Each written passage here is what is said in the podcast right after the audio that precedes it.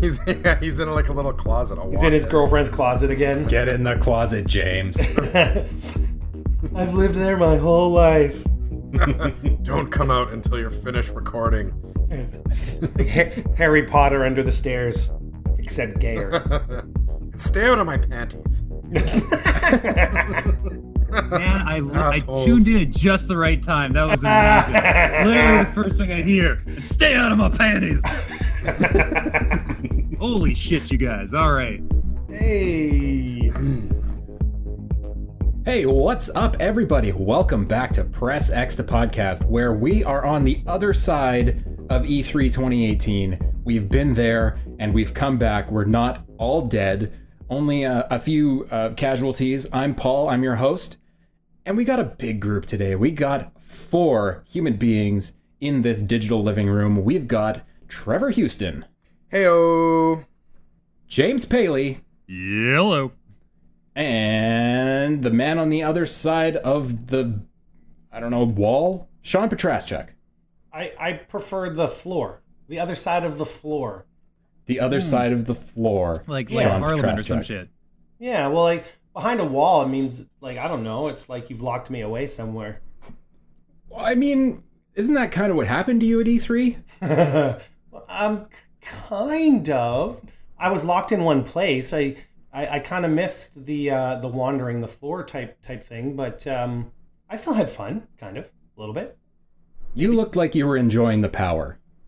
I wasn't, you know what, it's funny, I mean, I did enjoy being on the other side because it was just, being able to see things from a different point of view, right? I mean, I understand what it's like for journalists to have to wander the floor and how stressful their days are. So it was kind of neat being on the other side of having these exhausted journalists come up to me and have to deal with things. And I mean, I don't know, maybe a little bit of empathy on my side where it was a lot of fun actually interacting with everybody. I only had a couple, I would say, bad experiences or bad interactions, but everything was awesome otherwise. Everybody was fantastic. It's a rare moment of positivity from your man Sean P. But hey, can I get one of those Fortnite pins? You know. But wait, can I get it when you're peeing? Oh my god. Yeah. Can I get it while you're peeing? Oh my god. That's where you get the secret ones. You have to wait till they're full. See, yeah, I'll give you a pin, all right. Here's the thing. That's my special pin. See, here's the thing. So Polygon wrote an article in the morning on day 3 saying that these pins that we were giving away at the Fortnite booth, which is where I was stationed up, were going for like $300 a pop or for package of them on eBay. So basically, that started the frenzy, and everybody was just, do you have pins? Do you have pins? Do you have pins? And instead of being polite, you know, like, you know, they would interrupt conversations and they would, or literally just come up and go, yo, pins. We're like, yo, say please, you know, like that sort of thing. But it got a little hectic with pins, and to the point where I was in the washroom. I was in the bathroom. I was taking a pee, and some dude actually put his hand on my shoulder, like tapped me on the shoulder, and I turn as I'm still pissing, and he's like, yo, you got any Fortnite pins? Yeah. He's like, yo, you got any Fortnite pins? And I mean, I'm in PR. I'm supposed to be able to handle any situation with poise and grace and friendliness. And the words that came out of my mouth were, yo, I got my dick in my hands here. Yeah, no pins, just penis. Sorry. And the only, I thought about this, and I'm like, there were only two other acceptable responses from myself at that point. The second response after that would be to just turn around and piss on his leg, right? Just keep the flow going and just piss on this guy's leg, or finish up what I'm doing, turn around, keep my dick out of my pants because he obviously doesn't give a shit, and say, hey, buddy, these pins ain't free, and let them go to town. I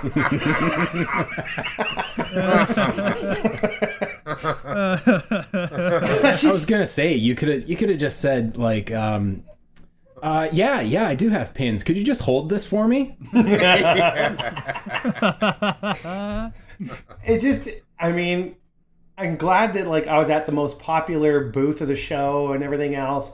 But that just seemed like a step too far. Just way too far. it truly was a kick-ass booth. Like, that booth design was off the chain. It's really, really cool. They did a really, really good job. A lot of people commented on the booth specifically, you know, who set it up, all that sort of stuff. And I mean, all around, I mean, Epic just did a pretty good job of letting everybody know that they were the top dog in town for the show. Mm-hmm. The Pro-Am went off without a hitch at the Banc of California Stadium, and they had like a lower, the pitch full of kids and stuff like that who were like screaming for these players like they're rock stars. And it was just an overall very fun and very positive event. So that went off really well. And the Party Royale was an absolute blast. I mean, they booked some solid talent. There was Slurp Juice aplenty. I'm might have glad had that a I cup can. Or two. Yeah, I managed to escape the night remembering everything, which is, you know, that's a big plus for any E3 party, is if you actually remember it. So, yeah, no, they are the top dogs, you know, for this year, and they weren't afraid to let everybody know it. That's for sure. It was a ton of fun. Yeah, well, E3 was quite a thing. There were a lot of announcements and a lot of really, really cool things. So our plan is to kind of go through it all, and we don't really know how long that's going to take. So we're going to start today and see how far we get, and whatever we don't get, we'll get next time. And we're going to go through in order the press conferences, and then catch up with anything else that we saw that we thought was cool at the very end. So I think without further ado, we should talk about EA. Oh boy! Oh, you could wake me up when it's over. Oh yeah. Can we like talk about like the shit show that was EA Play for like a second here? It was once again 2 years in a row just a shit show, where here I am showing up with, you know, an entire crew of COG connected. Writers and video producers, and we've got everybody ready to tackle all the games that EA Play. You know, I've got this game plan in my head where, you know, okay, Paul's going to check out Anthem, Garrett's going to check out Battlefield, James is going to check out FIFA, I'll check out Matt. You know, I've got this game plan in my head, and of course when we get there, it never goes as planned. First of all, they're wondering like who we are, and then, you know, then they only recognize. Did you get the let me check the list? I don't see you on the list. I'm gonna have to look a little harder. Are you sure you're on the list? Yeah, and then of course they're like, oh, okay, well you guys can wander around FanFest area, and I'm like, well, we're here media, we're here to work. We do want to enjoy the FanFest area, but we need to work. We need to check out the games because we've got a job to do. Yeah, no. Now we did get to see some things at EA Play, which we'll talk about, but oh my god, what a shit show! Yeah, it was a PR nightmare. You should take note never to do what EA does, Sean, as they truly screwed the pooch in every sense of the word and phrase. And it was a nightmare, especially for people like James. Yeah, okay, it sucked. However, really quick aside, the phrase "screwed the pooch." Do you think that means that somebody once tried to do one thing but then accidentally fucked a dog instead? Like, is that what happened? I hope so. What?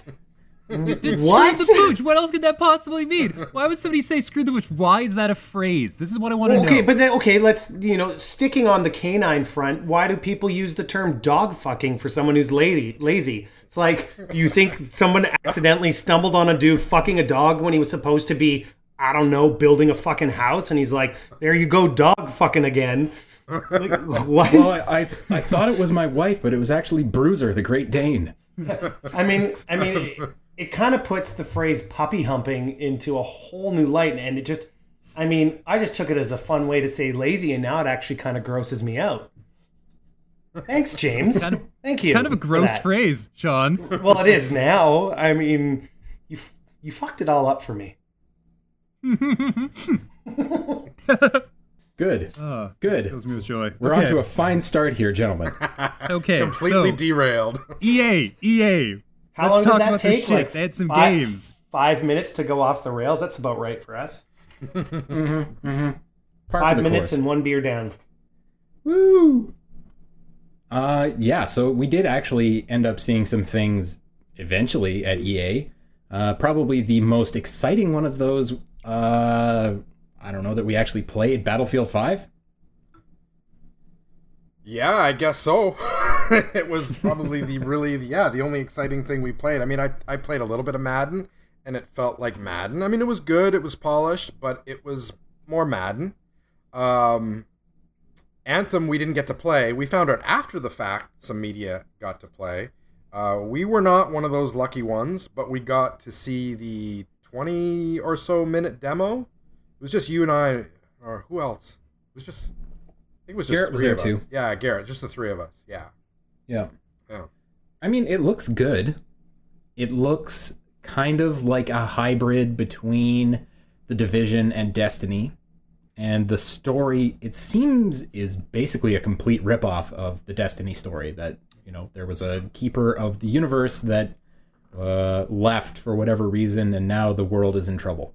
That's not necessarily bad, though. I mean, even just by saying the phrase, like, let's say take two games that, I mean, admittedly probably weren't the greatest when they came out, obviously, right? Like Destiny, a lot of people had problems with Destiny. Mm-hmm. The Division, when it first came out, was pretty lackluster. Obviously not commenting on what it is now. I mean, I do think that it's a very good game right now. But taking the best elements of both and throwing them together, I mean... I don't get excited as much for games anymore. You know, we've been disappointed so many times before, but I'm genuinely hopeful after seeing everything from Anthem and also following along with, is it Mark? I'm pretty sure it's Dara from BioWare, answering questions on Twitter about, you know, how things are going to work and whatnot. I'm super hopeful for that game. And I mean, what we saw there, even like for me seeing just the presser itself, I'm pumped for that game, man. Yeah, the media that did play it, they were really impressed. They talked about, you know, not only just the visuals and how vibrant and the wonderful level design, but they also talked about how it controlled and the combat, and they said it felt really smooth, that they were really digging what they were playing, given, I think it was pre-alpha. So, yeah, the media that did try it out were really ramped up about it. Yeah, I thought the demo immediately. I thought, you know, I leaned over and told Paul, like, this screams Destiny, but it looks cool. I'd like to play it. It'd be nice if we could have played it. Yeah. The flying looks really rad. Is it not too where I can't remember what they call are they javelins? Are the suits? Are they called javelins? Yeah. I think. Okay. Yeah. Yeah, you're not tied down to your character like you are in Destiny, if I remember right. Like, can you not choose whichever javelin you want at any given time out of the four, and it's leveled up appropriately, and off you go? So, you know, the amount of freedom to play, rather than starting a new character and going through an entire playthrough, is that I think that's a smart move. I like that. Yeah, you don't... you see that more and more, that they... Especially if it requires a major time investment to get that kind of experience with one, like, class or weapon specialization or whatever, you see more and more major games will give you the opportunity to, like, move about and have that investiture of time kind of, like, carry over. And I think that's a positive trend that I really hope a lot more of these grindy-ass fucking games adopt. I'm not personally that sure that they're going to hit that February 22nd. I hope they don't. No, because there's like 10 games arriving on that day. That day is crazy. Metro Exodus, Anthem, Days Gone, Crackdown 3, and Days Gone. Yeah, come on. R.I.P. my wallet. Like, that's literally... I mean, granted, Crackdown 3 is going to come on Game Pass, but that's still three other games that I'm pretty interested in, to the point where I'd have to go like... I guess I'm going to get 6 months down the road on sale, maybe. You know, I mean, it's a lot of games to commit to in one day. I would suspect out of all those that you'll see delayed, I think Metro for sure, based on what Garrett played, and we'll probably get to this later, but Garrett felt that the build he played was pretty buggy, glitchy, had some issues. So maybe that's, if one of them gets delayed, probably that one. So I was speculating. I was chatting with somebody who used to work for BioWare, and their thoughts were, there's no way that team can get Anthem together on time. It's definitely going to be delayed. I will put any amount of money on it. So there's that. That's confidence. Considering the fact that you've been buying and selling houses, maybe don't put a lot of money on that? Yeah. Yeah? I'm completely sold now. No more deals being done. All the paperwork is officially signed.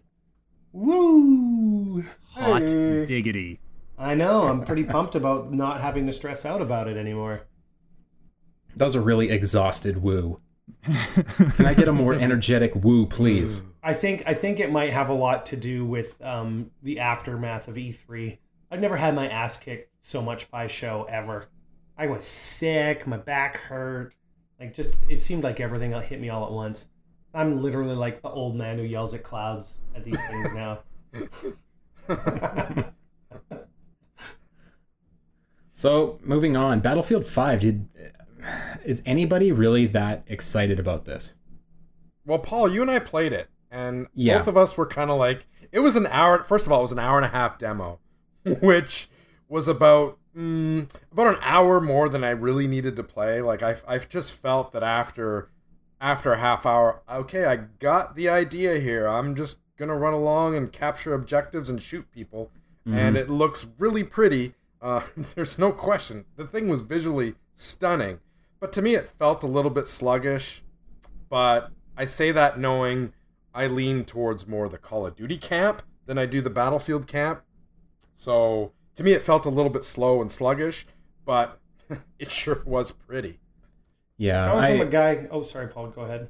Yeah, I was just going to say, I had the same problem with it as every other Battlefield game, which is you spawn in and spend a really, really long time just running to wherever the fight is taking place, and you're cruising across the map for 45 seconds to a minute, and before you're even doing anything, and it's really boring.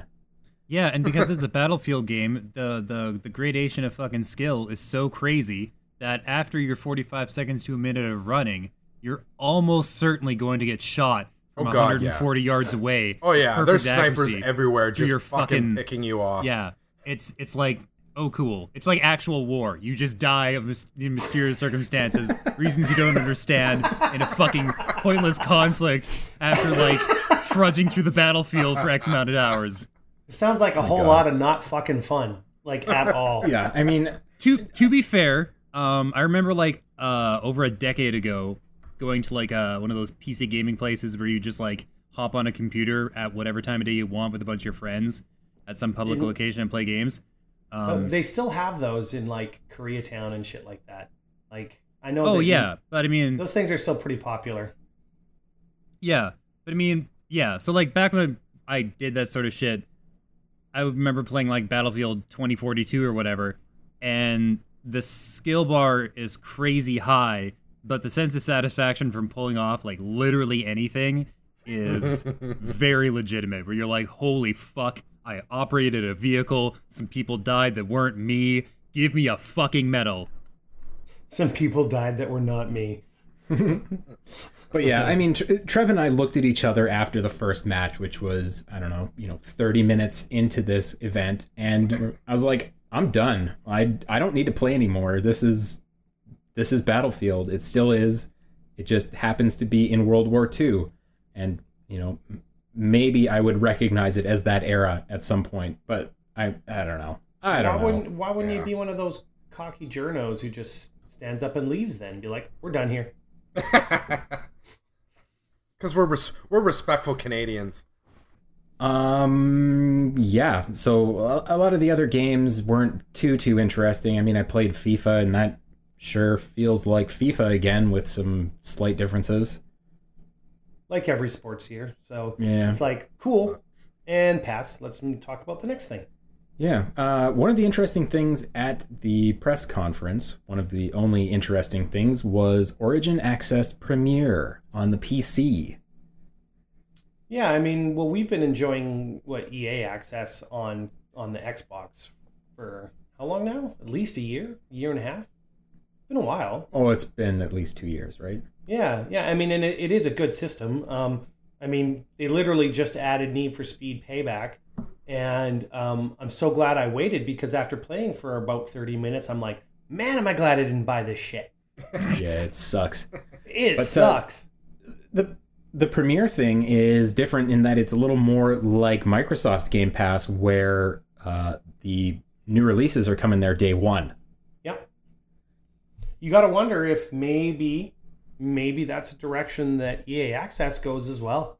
Mm-hmm. I mean, we seem to be heading in this direction where they realize that if they can get a certain amount of cash out of you every month versus maybe you buying a game. I mean, not everybody's at our level, right? Where we're buying like, yeah, I see a game I want, I buy it. Oh, look, there's another game I want, I buy it, right? There's some people who buy one game, maybe, literally maybe two in a year. Well, okay, so why don't we get them to sign up for this $12 a month pass, make it enticing enough, and that's our two games guaranteed out of people that maybe would only buy one. You know, I mean, I think monetarily, maybe it's working out on the plus side for them. So, I mean, I'd like to see that come back to console side as well. It makes a lot of sense. I mean, I know a lot of people who just buy Madden. There's people that I played with in Madden leagues, and they just bought Madden, and that's it. And that's what they played all year long. And same thing with Call of Duty. There are people out there that just buy and play Call of Duty. So, yeah, if you can sync them into a subscription service where they're paying $10 to $15 a month or whatever it is, you're probably squeezing a little bit more cash out of those people. Well, hey, okay. Game Pass got me into Elder Scrolls Online this week. I've been debating it forever, and now I'm like, the hooks are in, and I'll probably play the shit out of it, and then they'll probably get me to buy some DLC too. Right? It's a smart move.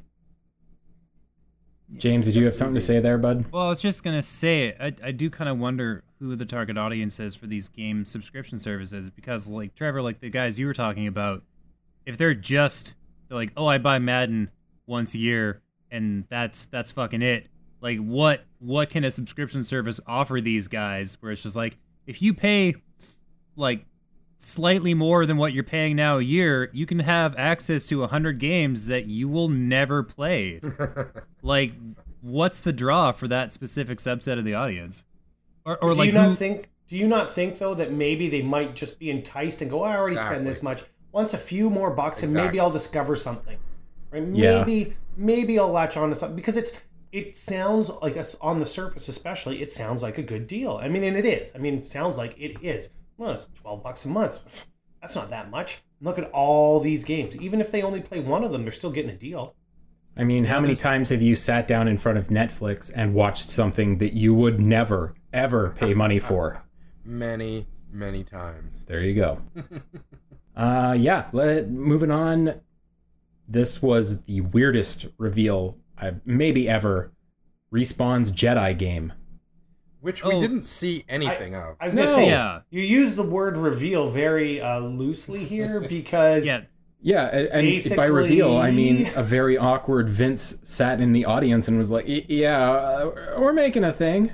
You'll see it someday. Yeah, like, why don't they at least show us something? Show us some fucking concept art. Something! Like, yeah, God. There was plenty of fucking titles announced during E3 this year that had about as much information to them as that one awkward dude gave us from an audience fucking interview. And they at least came with, like, a title card and some dramatic music and, like, inflated expectations of quality. This poor fucker had to shoulder all of that, and he had clearly not spent a lot of time in front of a camera before. Yeah. How much you want to bet they were watching, like, the EA people were watching the Bethesda show the day later and went, fuck, why didn't we do that? Yeah, right. Why didn't we get a logo together? Damn it. Yeah, like, how long was the Elder Scrolls trailer? Like 10 seconds? Holy fuck, like 30 seconds. Yeah. 30 to 45 sweeping over a, like, halfway decently done map, like 3D map. They're like, here's the small portion of the world that you might be going to, assuming we don't change literally all of this in the literally 4 everything. Fucking years. Hey, you heard Todd, they always start with the map. Oh man.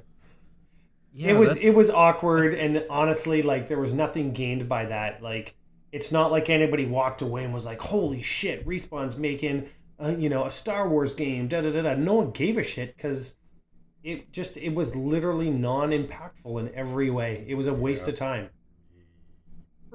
Pretty much.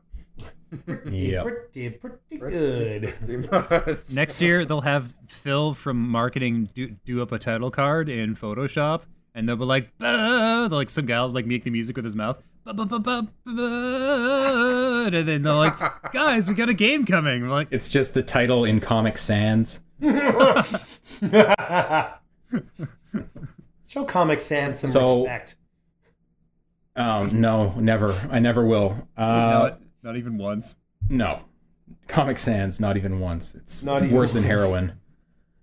So one of the only really interesting things that came out of EA was Sea of Solitude from that German lady who was on stage and looked terrified. But that game looks very interesting. Terrified, but also, like, this is one of the things I love that EA does. I love EA Originals. You know, they do not make money off of these games. Yeah. They basically support independent development and support really great games. I mean, obviously, we already saw it with Unravel, and then they dropped Unravel 2. But I mean, at first she was terrified, and then she was teary-eyed, like she got very emotional about the product that she's poured her life into, and that's the stuff that I love to see out of games. And for me, that was almost the saving grace of the entire show. Is having somebody up there who really gives a shit about what they're making. I mean, and not to say, I think that's not necessarily fair. I mean, I think everybody who works in this business works hard and they have passion and everything else. But to actually see it, I mean, let's take it back to last year when the guy who created the Mario Rabbids game, is literally in tears realizing, his dream on a big screen and everybody's loving it. He was in tears, and I took that as a really great reaction. Mm-hmm. And on top of that, the game looks bananas good. It looks really, really good. Yeah.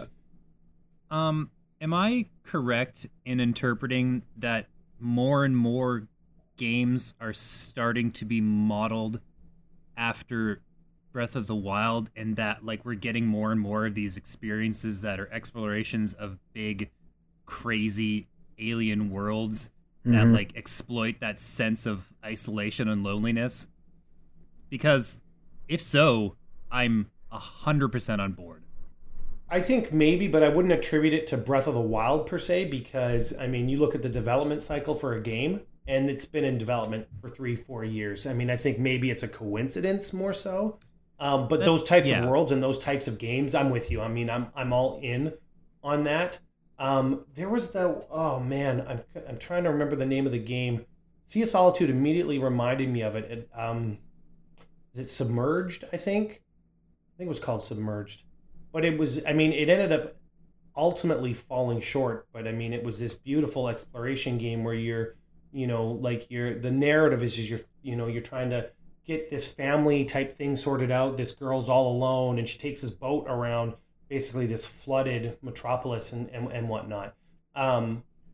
It very much gave me that, a similar vibe, I guess. But I mean, yeah, these worlds that just beg to be explored and there's so much more to see, and that don't have the AAA shine to them because they don't need it, I guess. I mean, I would welcome a lot more of those experiences that don't require that, we've developed this for 10 years. Awesome. Good for you guys. I mean, that doesn't mean anything to me necessarily. I think if I could give EA any notes about this show, it would be to maybe lean a little harder on how fucking cool they are for just like supporting these independent developers. Put more time into that announcement because it makes you look amazing, and less time into super duper promising there'll be no more microtransactions. It's cool, we fucking get it. I don't know. It's just that you heard them promise that like out loud on stage like 3, 4, 5 times. No microtransactions and loot boxes. I think they had to do that though, because they got crucified last year for the Battlefront 2 stuff. I think they had to be pretty vocal about that and try to build at least some amount of consumer trust, because they lost it last year and they know it.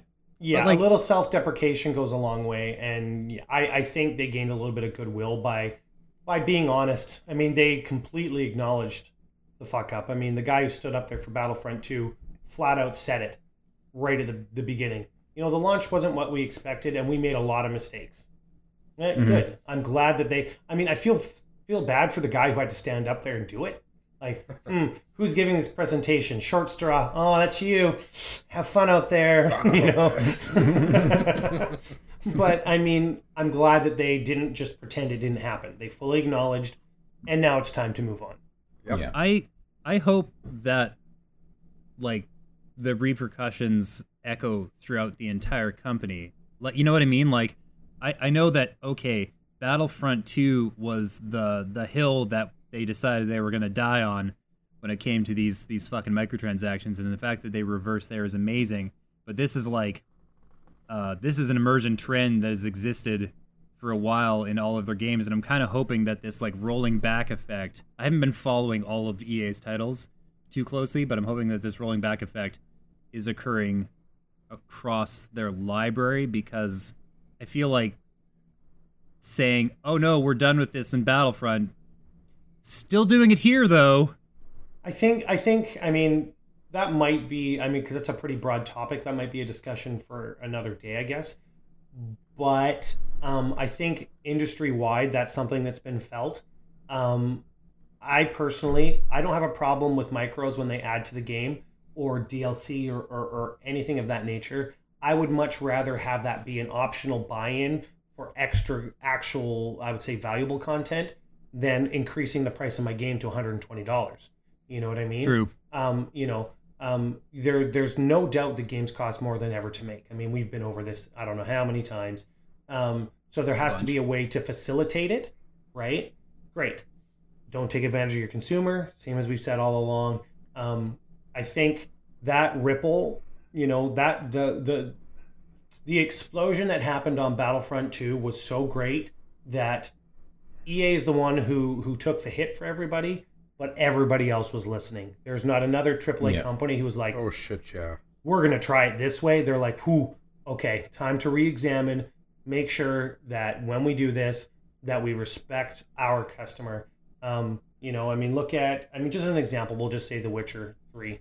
The DLC was meaty. When you paid for that DLC, you're like, I have another 10 to 12 hours of gameplay here, right? You didn't feel ripped off, and they offered a ton of free stuff. There was so much content. So that's, you know, that's respecting the customer who already spent 60, 80, whatever it is where you live, you know, however many dollars, and then, you know, milking the ones who are eager. And that's it. And that helps keep our prices at a balance. Perfect. Right? Yeah. I think the key there is that the additional content or the DLC can't feel like it was pulled out of the core experience. The core experience has to stand on its own. Like that Witcher stuff, it definitely adds additional content, but it doesn't feel like it's missing from the main game. Well, so yeah, look at all the DLC for Far Cry 5. There's three separate DLCs, and they're completely out to lunch and wacky and completely separate from the game in every way. Same with like Fallout 3. Remember, like Fallout 3, all the DLC is like, oh, look, now you're investigating an alien ship. Like, what? That's not in the game at all. It's completely standalone. But if you choose to invest in it, you're like, hey, I'm glad I did. This is really cool. It's a good piece of content, right? It's not force-fed. It's not, you know, it's not garbage. And you feel like, you know, it's not horse armor again, right? You feel like your money was worth it. Totes my goats. Oh my God. What? Don't ever fucking say that again or I'll quit.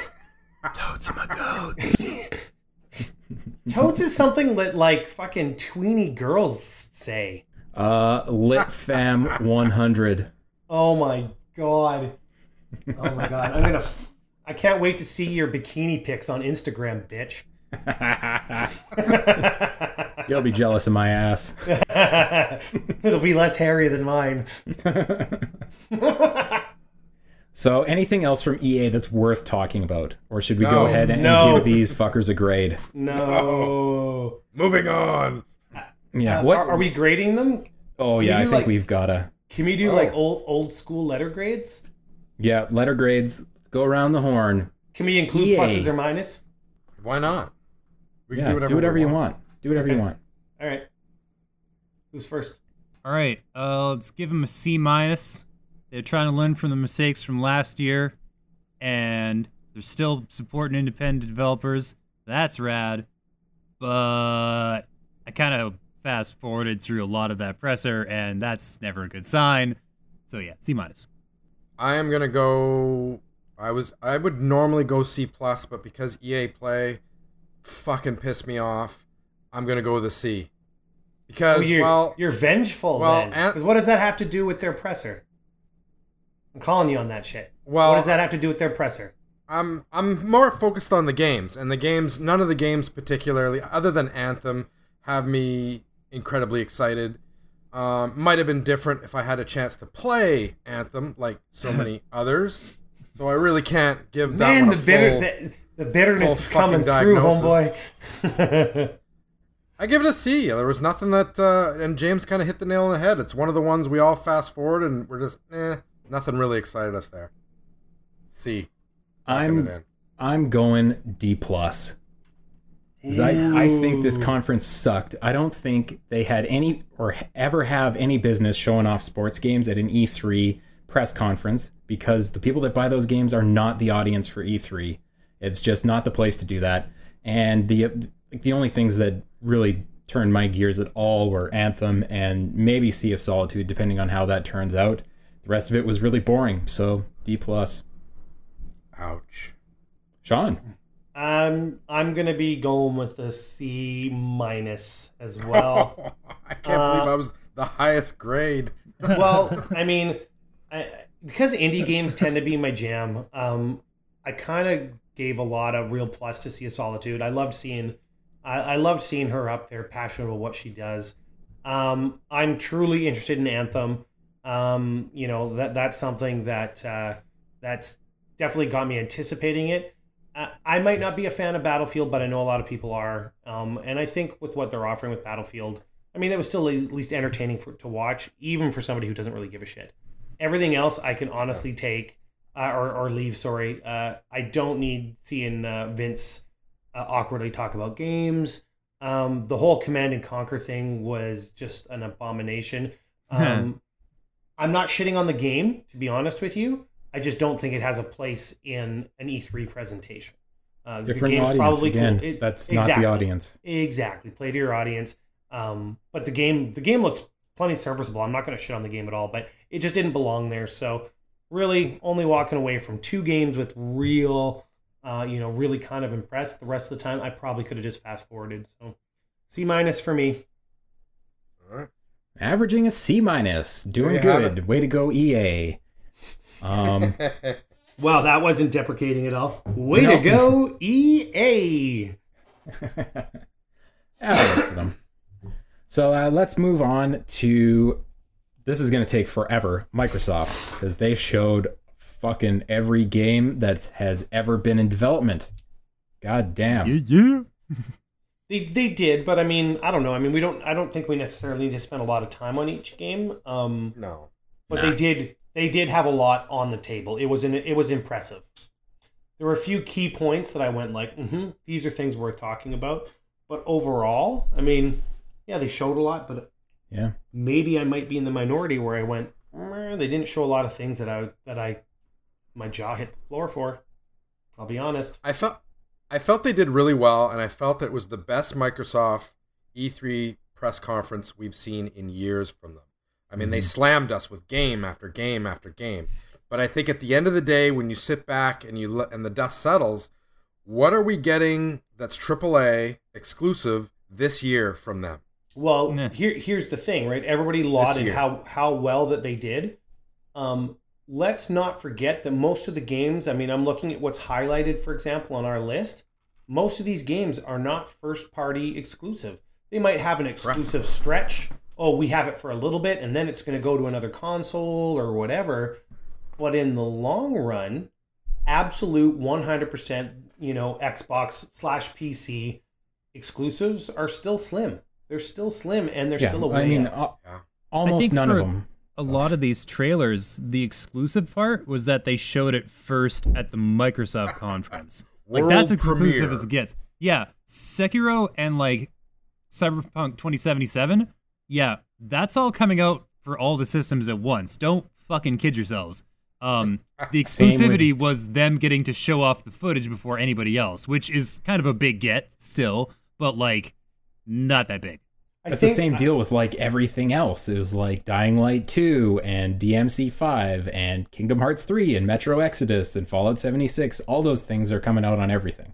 I think with a lot of them, there's a lot of like like for The Division, for example. I mean, I'm not sure if it's The Division, but like, you know, for example, where they have Microsoft has the exclusive advertising deal, right? So, you know, it'll be, you know, the ads that you're going to see on TV. Yeah, it's available on PlayStation, but you're going to see the Xbox ads for it because they've got the deal and probably some exclusive type content, that sort of thing. Same way, you know, Sony got all the Destiny content, all that sort of thing. But I mean, again, I mean, it kind of sounds like we're going into it shitting on it. Not at all, because it was a very good conference. Our presser, absolutely, top to bottom. There was a lot that I was excited about, and there was definitely a lot to unpack. So why don't we jump into the first game here, which was it not the first one that they they went with was Halo Infinite. Okay, but like, to be fair, and they say this explicitly in the footage, that was a tech demo. Yeah, it was just a tease. Like, and it seems like that's the trend for a lot of, well, it's just a trend for E3 in general, is that they tease you with these big games, but they're not playable. Like, yeah, like, you know, Crackdown not play, Halo not playable, Gears not playable, like a lot of games, a lot of these wonderful games not playable. To be perfectly clear, what we saw that first trailer was 4 minutes of a tech demonstration of this amazing engine, and then 20 seconds of Master Chief and his fucking helmet. Like, nothing about the previous 4 minutes of footage is in any way connected to the game. It's just like, when we get developing this, it's going to look really fucking good, just like this totally unrelated footage. Hey, there was a warthog ripping along a trail there for about 5 seconds. Yes, and God, was it ever glorious. Unrelated. So does anybody else feel like this is probably Halo Destiny? I hope not. I mean, Infinite, that would be fucking hilarious.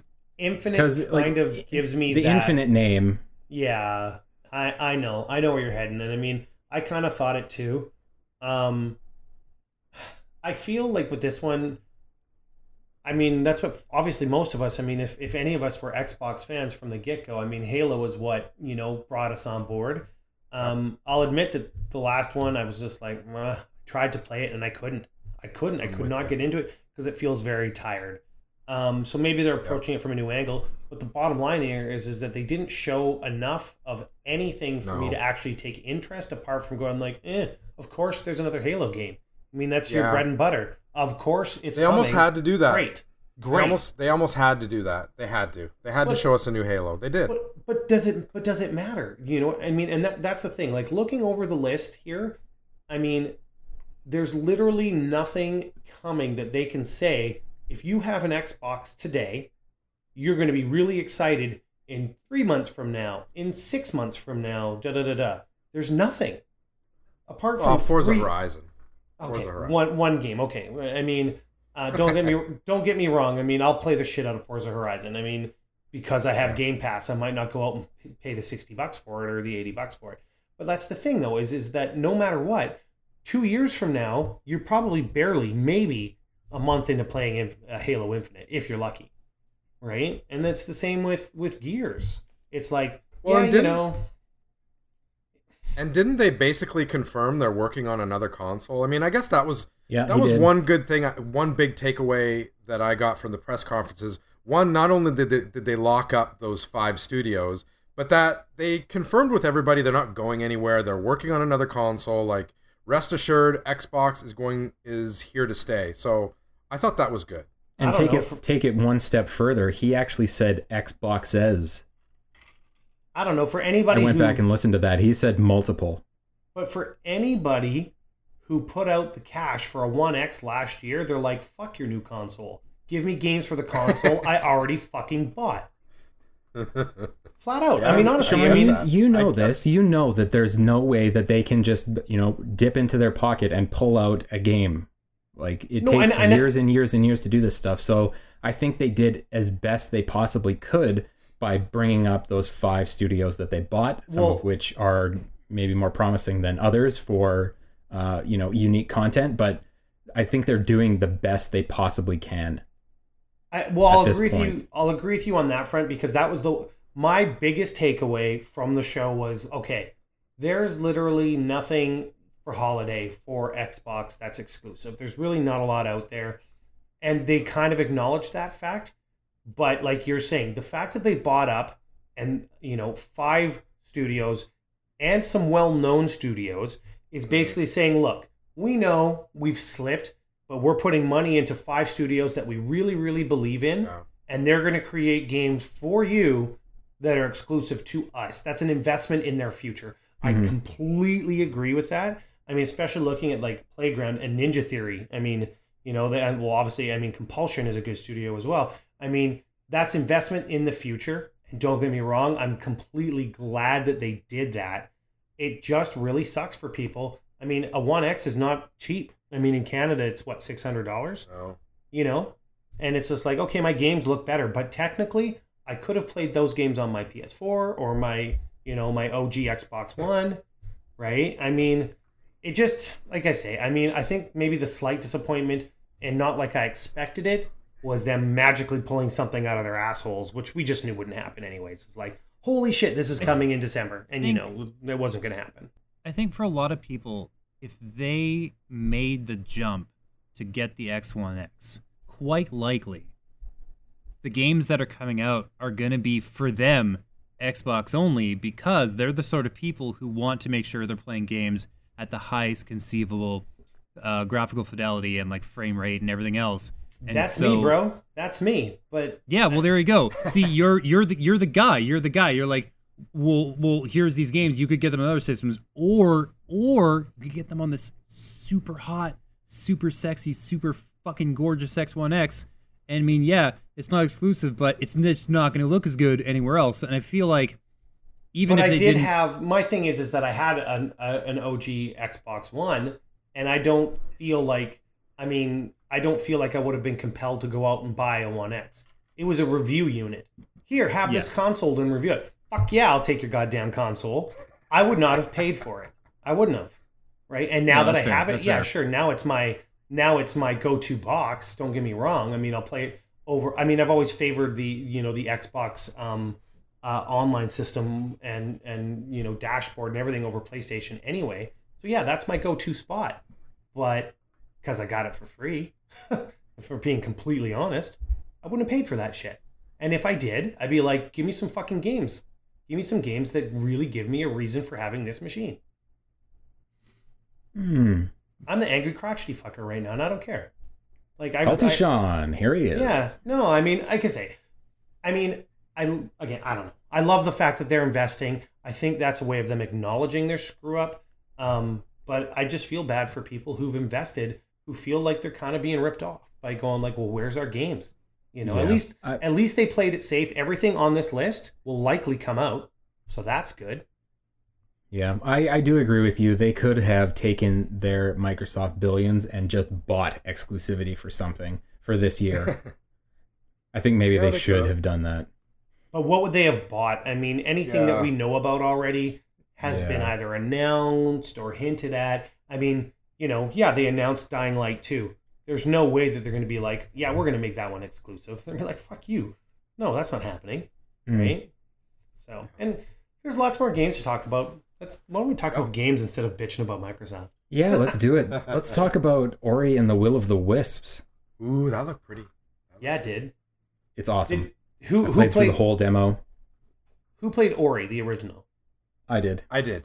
Okay, me too. And I fucking loved it. I mean, it was probably one of the better adaptations, at least the prettiest adaptation of what I would say like a true Metroidvania game, where you're leveling up, you're getting new skills, and you're going back to areas you once explored and opening up new spots.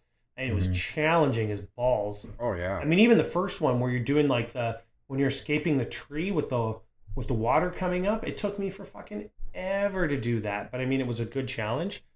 And I mean, Ori 2 looks to build on that in every way. I mean, it looks stunning. And it controls way better. it just feels super, super smooth. I talked to a whole bunch of the guys from Moon Studios for a good half an hour about it, and they were just gushing about how much effort and love they're putting into this puppy. And that's cool.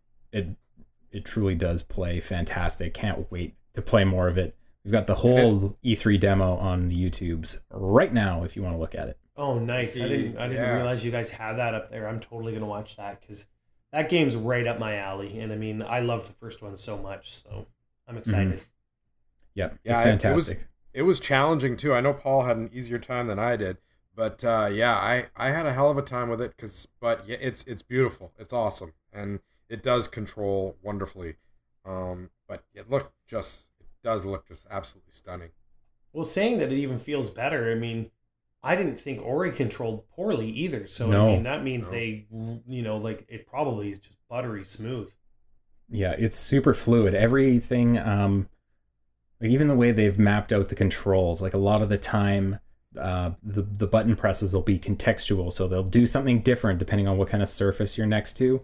But it feels really intuitive. Like you don't have to think about what button you're going to use. For example, the mechanic they were showing off in the demo was the ability to burrow through the sand. So if you're close to sand and you hit the right bumper, you're going to burrow. But if you're in the air and you hit the right bumper, you do kind of the air dash thing. But it feels super natural to chain those things together. Yeah, it's. And did really they give us a release date on that one? It's like 2019 early? They were hawkish. They would not say. I thought. Yeah. Can I just point out that now that I've been to 2 E3s, I really, truly appreciate how accessible and media-friendly the Xbox showcase is. Right. Like, it was such a fucking positive experience, honestly. Like, there was things that I would never even have considered that weren't like announced in the presser that didn't get spent a lot of time on that I could just like sit down and like spend some time with that I was like really grateful for. I had the chance to like play through the entire Forza demo like 2 or 3 times. It was so good. It was just if you go to cogconnected.com, that's cogconnected on Instagram, cogconnected on Facebook, cogconnected on Twitter, and on the YouTubes. I am your company man. If you go to our website, you will see our awards, and one of the awards we gave out was to Xbox because of the access. I mean, they got our entire crew of 7 of us into their showcase. They had lots of games to play. Like, we were on the ground, on the floor, playing games, like, right from the get-go, and that was awesome. I wish everyone would do it that way.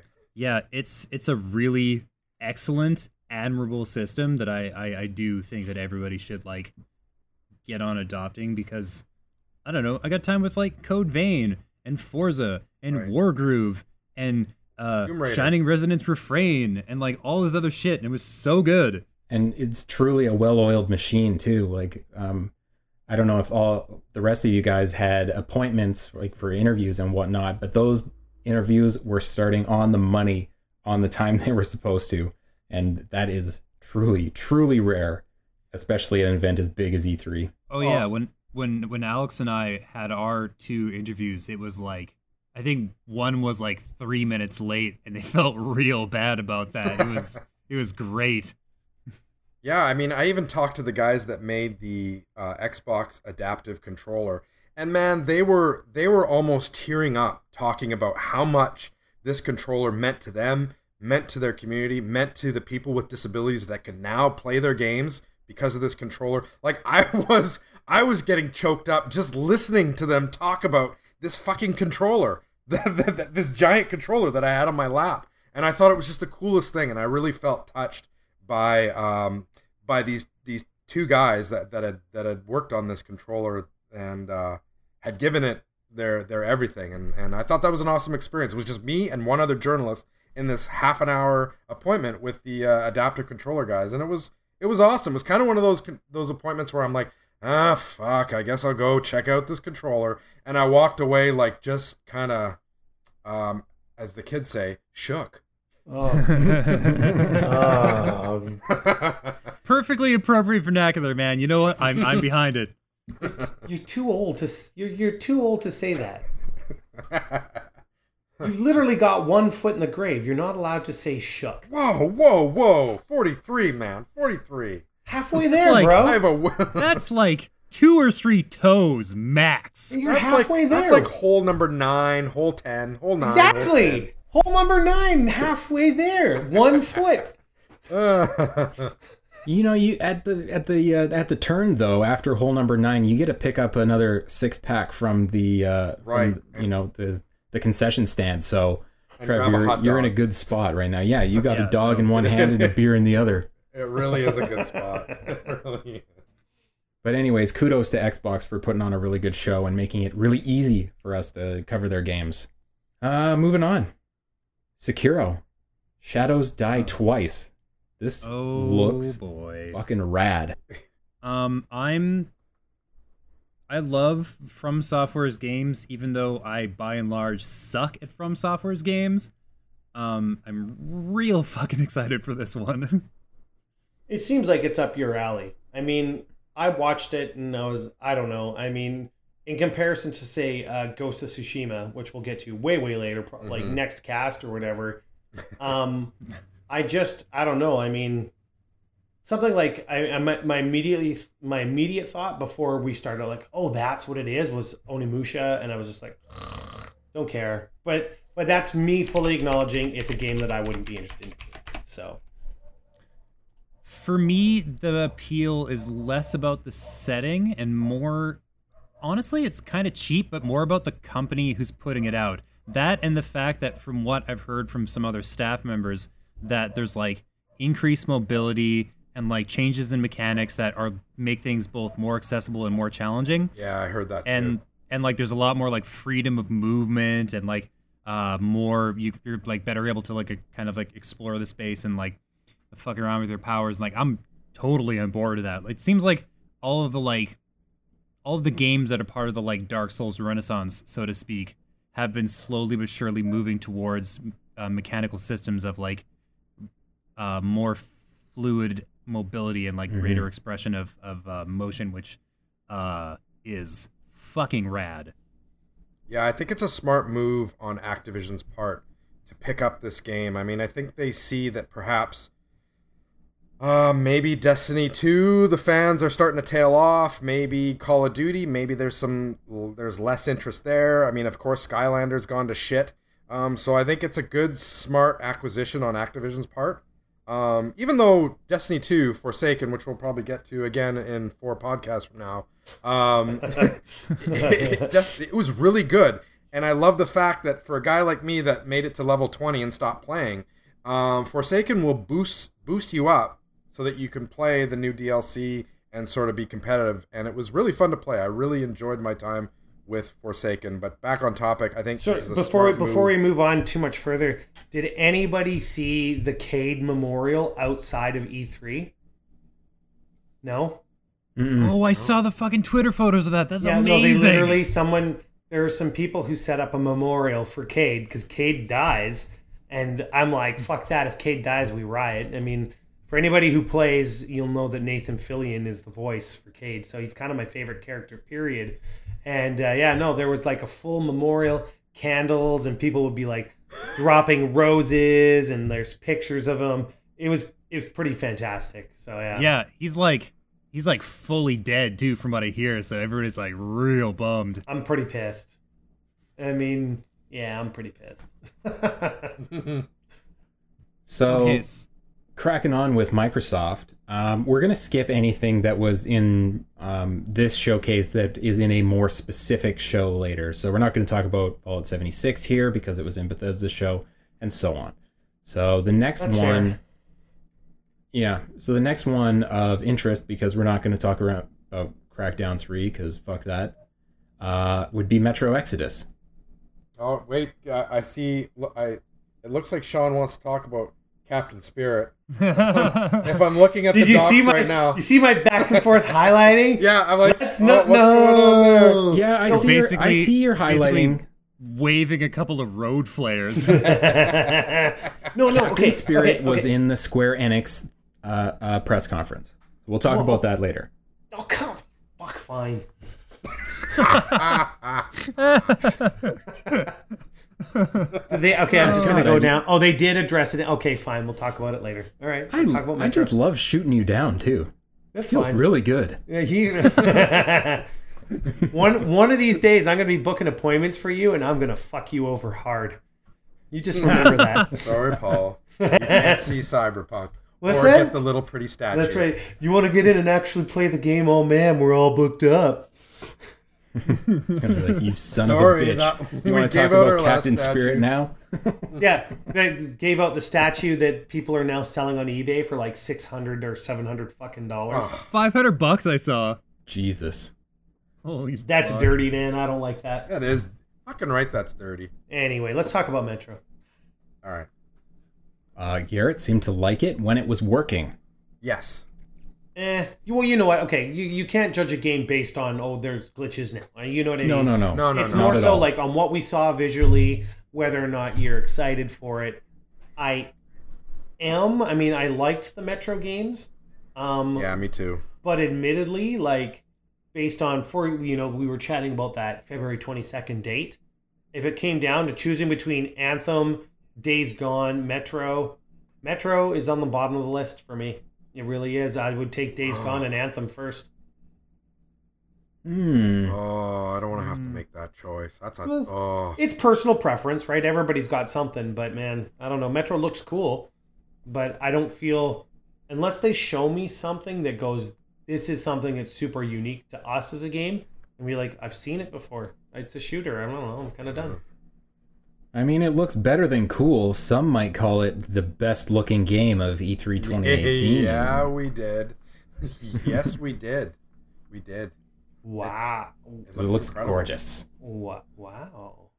Maybe I just didn't get a good enough look at it. See, that's why I'm like it looked like okay. Shooter. It looked good. It's like, I mean, photorealistic graphics in like backgrounds and like sets and environments doesn't really like hook me like it used to, because lots of people do that shit. I don't know. I'm thinking that like maybe, I mean, there's nothing that can be avoided about this sort of thing, because the way the awards and everything work out at E3 is it's like you have to have time to hand them out, and inevitably there's things you haven't seen yet. If you guys had seen Cyberpunk on day one, I would see a lot of awards, especially that one, maybe going a different way. It did get two, but that was still based on, on what you saw in the presser versus what you actually saw in the demo. Yeah, and we'll probably get to that. We'll get there. The demo blew people away. It was really the talk of E3 was that fucking demo. It really was. Deservedly so. Yes, fucking right it was. Which you didn't get to play. But whatever, it was the talk of the show. So I'm still kind of excited for Metro. That's harsh. I don't know. It seems perfectly serviceable. Like, it seems like it's going to be a good game, and it looked good. But my excitement, I think, is just tempered. That's all. I think I just need to see more before I go all in on it. Inevitably, knowing me, because I've got the world's biggest FOMO, I will own it eventually, but maybe not on day one. That's all. Or you'll own it on day one, and it will stay in the plastic wrap. I have a few games in plastic wrap still. Yeah. Less so now in the digital age. They've still got their, we'll just say they've still got their digital plastic on.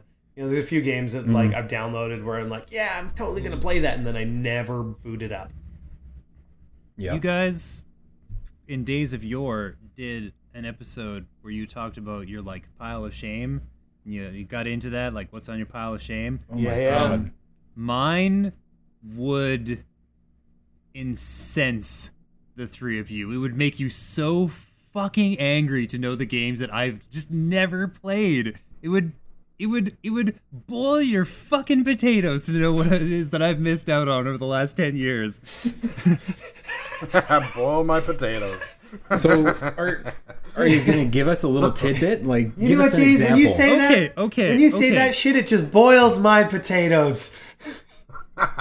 Who says that? That's something my nana would say. It's the same guy who says... Trevor. It's the same guy who says whimsical sexual assault simulator. Let's not forget. Yeah. Boil my potatoes. I Give us a taste. Give us a taste. Now that we're here, give us a taste. Okay, so just as an example, after E3, I thought, shit, man, there's all these sweet fucking AAA games in my backlog that I haven't even touched. So, yesterday, I played, started, and finished for the first time the first Uncharted. Oh. Wow. You finished that in a day? Yeah, I didn't work or anything, so that's impressive. This isn't that like a 20-hour game? Like not even close. Not 20 hours? No. Like 8 hours? Way. 8 hours if you power through? 10 hours? Yeah, eight hours because like I took a break to like do some laundry. It's okay, James. We all have those games. Yeah. Well, let's not dwindle on James, or let's not hang around on James's pile of shame anymore. Let's talk about Sea of Thieves getting content. Hey, next. I talked to the guys from Sea of Thieves. We had a little powwow about that, and did you give them shit?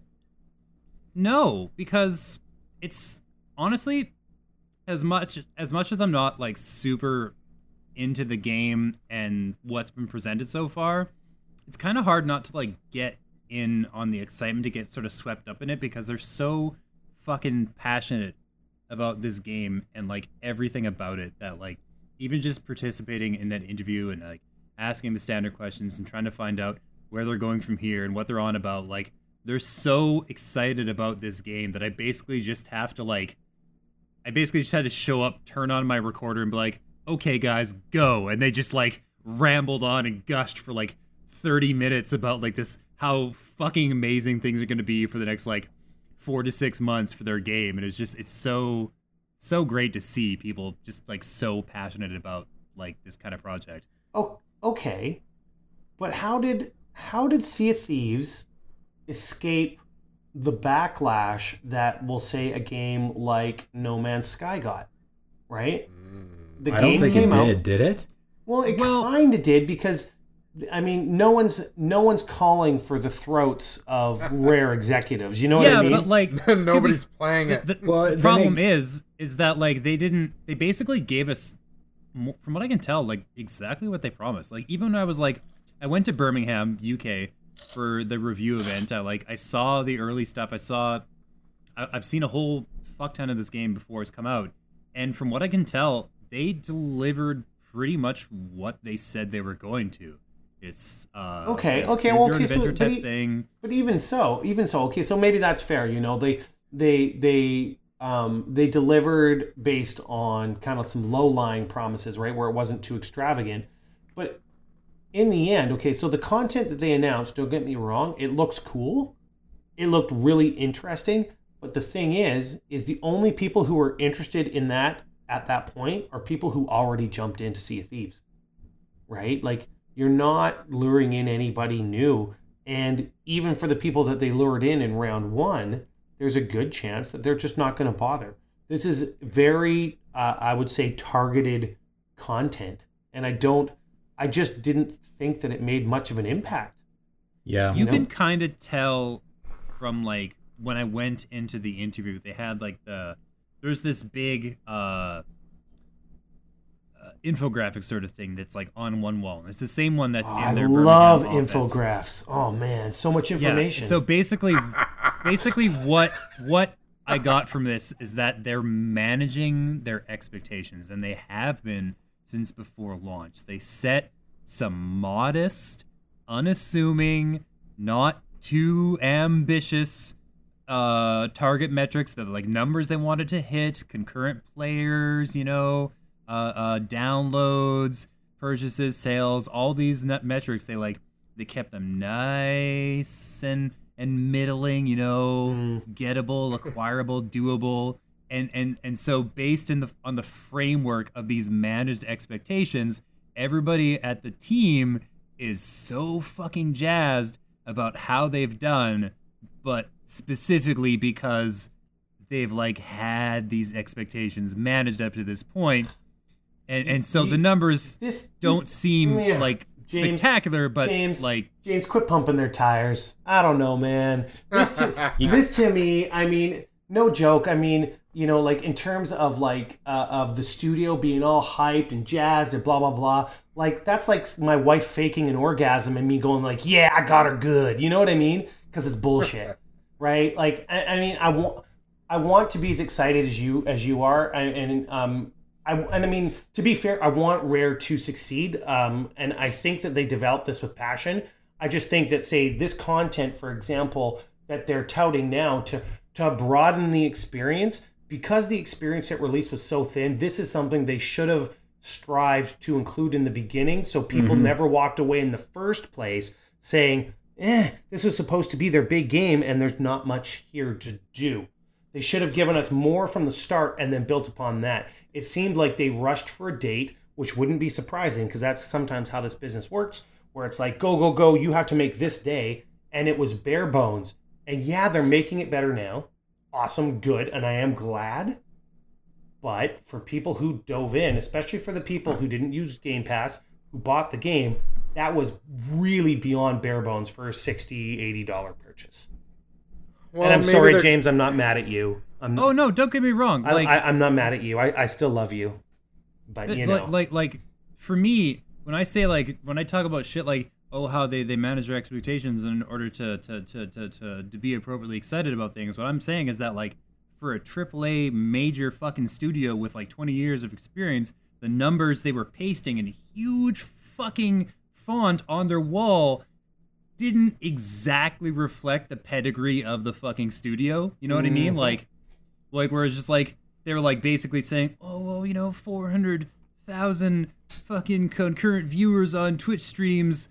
People have been watching our things. I'm like, okay, that's great. If you were like a young, thirsty fucking startup, you know, but like you're Rare. You know how many people? You're Rare. You know, you're the guys, right? Like you know how many people watched the Fortnite Pro-Am concurrently on Twitch? 1.4 million. Fucking course, 1.4 million on Twitch. That even seems low. That seems low. Well, that's Fortnite. Just Twitch alone, though, right? Like, I mean, who knows where else? I mean, it was probably streaming on YouTube and everything else. I mean, I haven't seen. You guys want to hear a little tidbit that really tells the story about Sea of Thieves? Please. I saw on the floor a very timid-looking human being in one of those nice rainbow Sea of Thieves shirts standing in line to play Skull and Bones. I laughed just like that. I laughed so hard. You figure he would have changed his shirt first. Yep. Yeah, like... No shame. That's Dude. Amazing. That's fantastic. I don't know. You know, maybe it sounds like I'm shitting on it. I mean, I don't mean to be, because I'll be completely honest. I am the type of person, maybe not years ago, but now I honestly don't really wish any ill will on any studio, and I want every game to succeed. It's better for people keeping their jobs. It's better for us as gamers of like what we're going to be able to play. But I think especially in the field of journalism, when we are forced to be honest, sometimes a spade needs to be called a spade. And I just feel like they dropped the ball, and this content looks great. It just should have come out in the initial wave. This shouldn't be an exciting news piece. This should have been the game from the start. Mm-hmm. Well, yeah. Ubisoft's had a remarkable ability of taking games that don't launch necessarily all that successful, and then over time, they sort of pick up steam. So, you know, For Honor's a good example. Rainbow Six Siege, it's another example. The Division is another example. So maybe that's what Rare's going after here. That, yeah, they've got these modest results out of the gate. And then they're hoping with new content, it's just going to bring in more people. But I'm kind of with you, Sean. I don't see more people jumping into the Sea of Thieves arena, especially when Skull and Bones drops.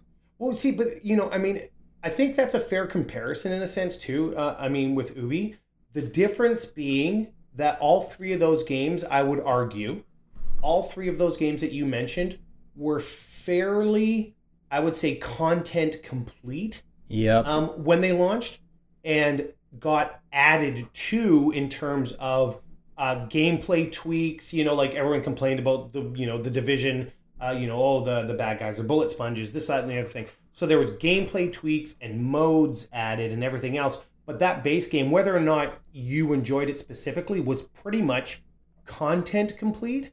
And Sea of Thieves did not feel content complete at day one. It felt like half of a game.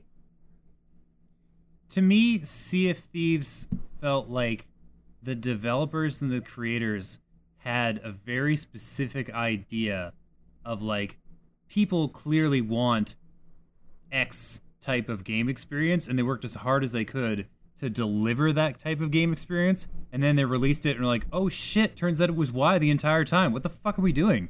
Mm-hmm. You know what I mean? Like they were like, oh, people obviously want to make their own stories and, like, have a big sandbox system that they could fuck around with, when, like, what people actually want is, like, a big, story-rich, dense, feature-complete product that they can then take one aspect of, hone in on that, and use that one element to create their own stories. You can't make a fucking product out of that one item that people really liked in your complete game. Mm-hmm.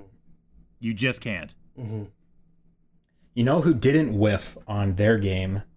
That's Playground Studios, because Forza Horizon 4 fucking rocks. It is so good. That's good. Not surprised. Not surprised. I played the demo like 3 times. It was so fucking fun. Same here. We got that full demo on YouTube as well. Did anybody play Horizon 3? Mm-hmm. Compare it for me. What are the improvements? I mean, if you're going to talk about improvements, probably not that many. I mean, they're talking a lot about seasons. I don't know that makes a huge difference, you know, in the moment-to-moment driving, but the... driving over a frozen lake, accessing areas that weren't accessible before. Sure, they talked about events that'll only be available in certain seasons and things like that, which does sound interesting. That's cool. I like that. So I didn't really get into the meat of the Forza presentation, so to speak. I basically just saw the trailer and played the demo. Like, for the seasons, how often is that sort of thing gonna shift? Because in the demo you're like, yep, holy shit, it's spring, holy shit, it's summer, like every 3 minutes. But I'm assuming it's probably not gonna be that breakneck, right? Like, no. It's probably gonna be no, it's global. Yeah, what do you mean? Like, it's all global. Knows that answer. Yeah, it's global, and it changes every week. So a week per season. Bad. That's actually, I mean, I honestly think that's a pretty interesting dynamic. Yeah. I mean, here's the other interesting thing is when I was asking them about the seasons, every single iteration of a certain season will be different. So winter this time will not be the same as winter next time. There will be differences, different events, different terrain, things like that. It will never be the same. Well, that's diving into the whole games as a service idea, you know? Yeah. I mean, basically allowing people for their purchase, an extended value. I mean, that they're not just done with it after, I beat the game in 2 weeks. Okay, well, cool. Well, here's all these awesome reasons to keep playing. I love that. I mean, and not just in this game, but in so many other games that are starting to adapt to that and respect the dollars being spent on them. I think it's a really, really good way to go about things.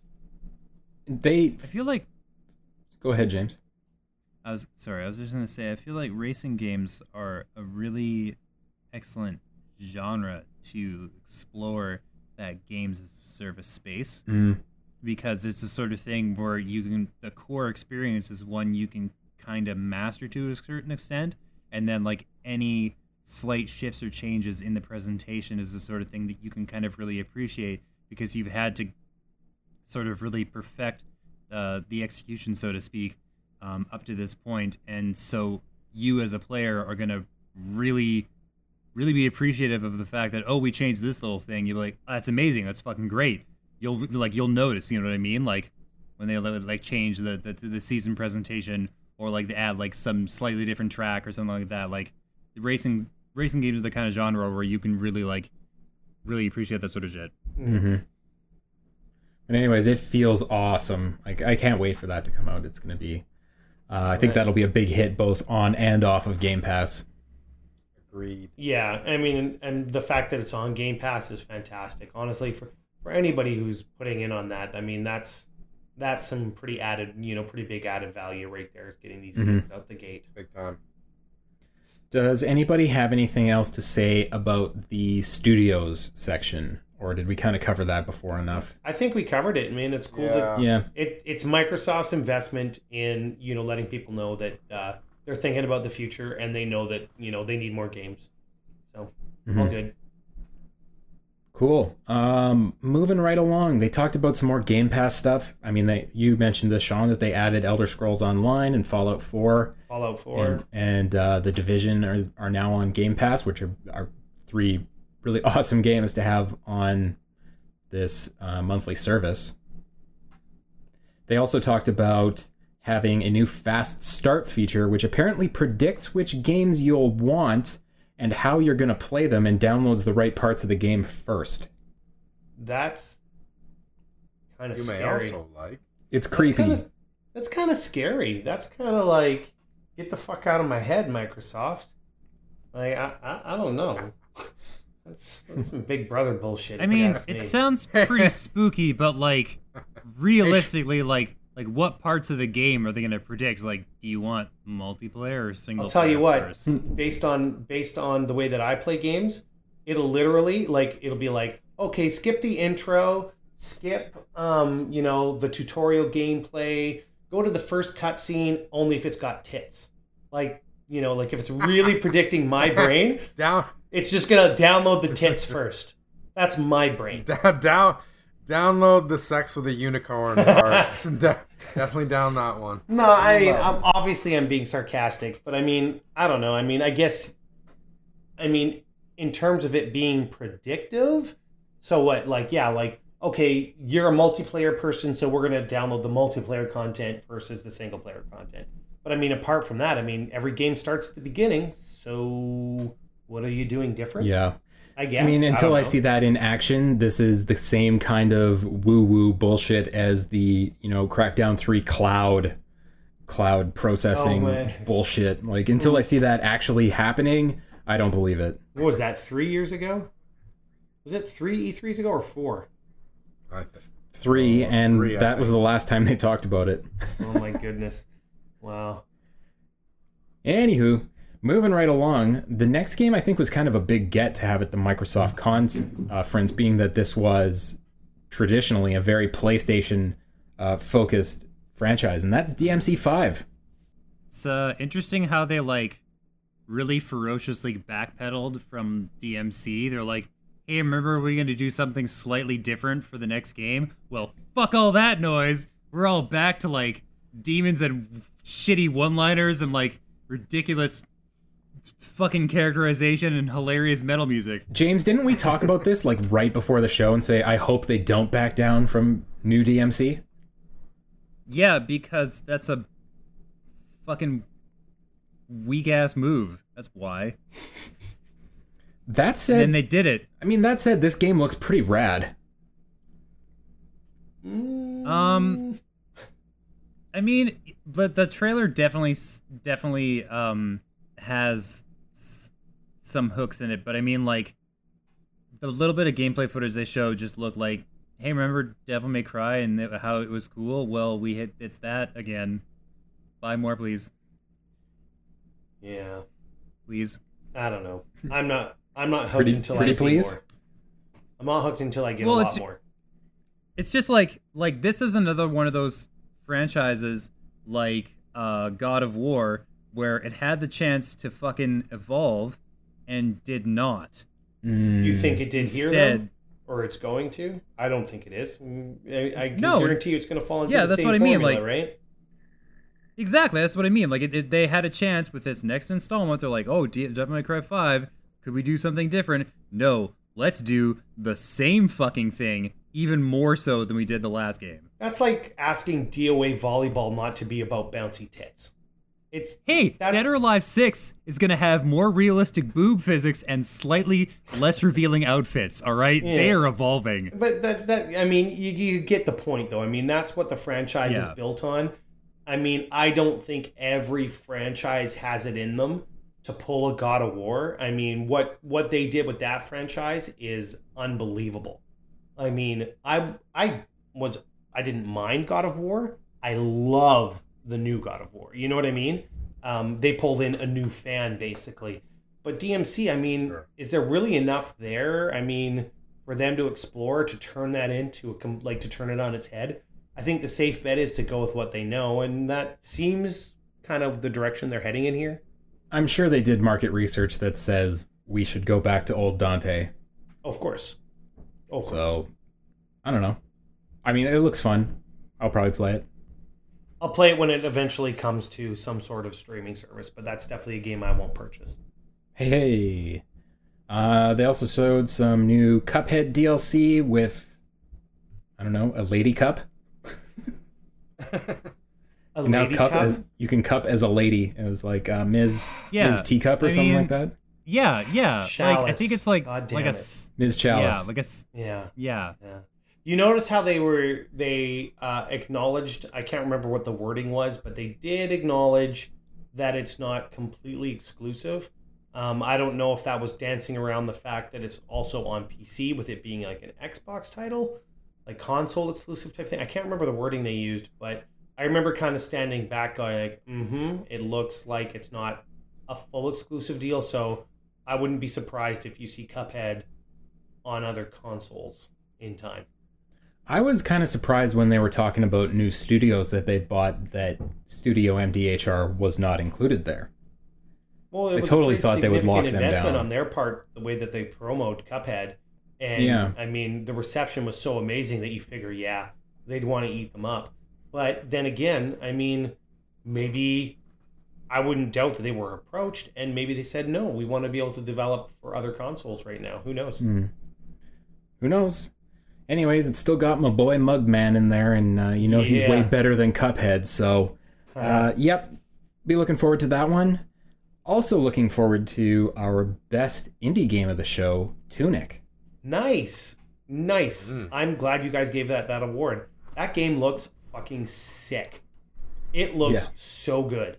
It has such wicked Link to the Past vibes. And it's charming as shit, though. Like, on the surface, just as a base look, it is charming as heck. Mm-hmm. I don't think any of us who are actually on this cast played it, but Alex played it, and he was like raving like a madman about this game. Well, let's forgoing the fact that anytime Alex opens his mouth, he's raving like a madman. It's just crazy. Specifically about like Xbox games. But, no, I mean, I could probably see why Alex was excited for that. I mean, literally just on, I mean, I think for all of us, it was literally that surface glance that we saw at the presser, and that was enough. I mean, I was all in a few seconds going like, yep, I want to know more. Give me more about that game. Thank you. Mm-hmm. Yeah, it looks awesome. Can't wait to play that little puppy. Developed by one dude. Yeah, isn't that impressive, eh? A single person. Yeah, that's pretty awesome. Yeah, that's... So glad to see that ID at Xbox lives on. If I ever meet that dude, like, I'm going to offer him, like, a hearty high five. That's some serious work for him. I love that sort of stuff.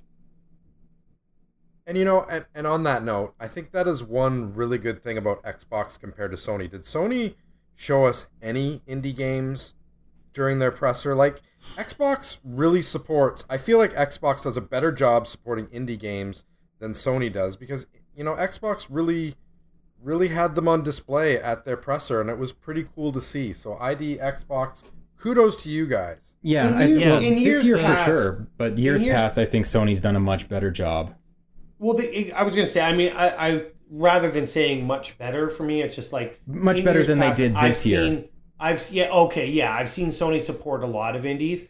I think between both Microsoft and Sony, I think they've both thrown a lot of respect in that direction and really supported the idea of, of innovators and, developing new games. So I think they both get their kudos. But this year, Microsoft won by a long shot. Without a doubt. I'm just looking at the press conferences, just looking at those themselves, and I just see Microsoft supporting the indie games a little bit more. So, well, ID at Xbox is a great program, so I mean, absolutely. You're definitely right, I think, on that front.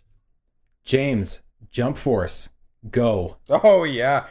James was jump forcing out of his chair. This was literally was. I mean, okay, so like, they basically designed that fucking ad to target the version of me from 15 years ago who was reading all those fucking manga. And there was just like, hey, remember all this shit? Wasn't it fucking rad? We'll play a game where all these people can fight. And then they fucking backpedal. We're like, hey, guess what? The two guys that showed off at the end that you're super excited to play with, they're not playable characters. How would you dip your dick in that, you fucking jerk? I was so choked. How about you dip your dick in that?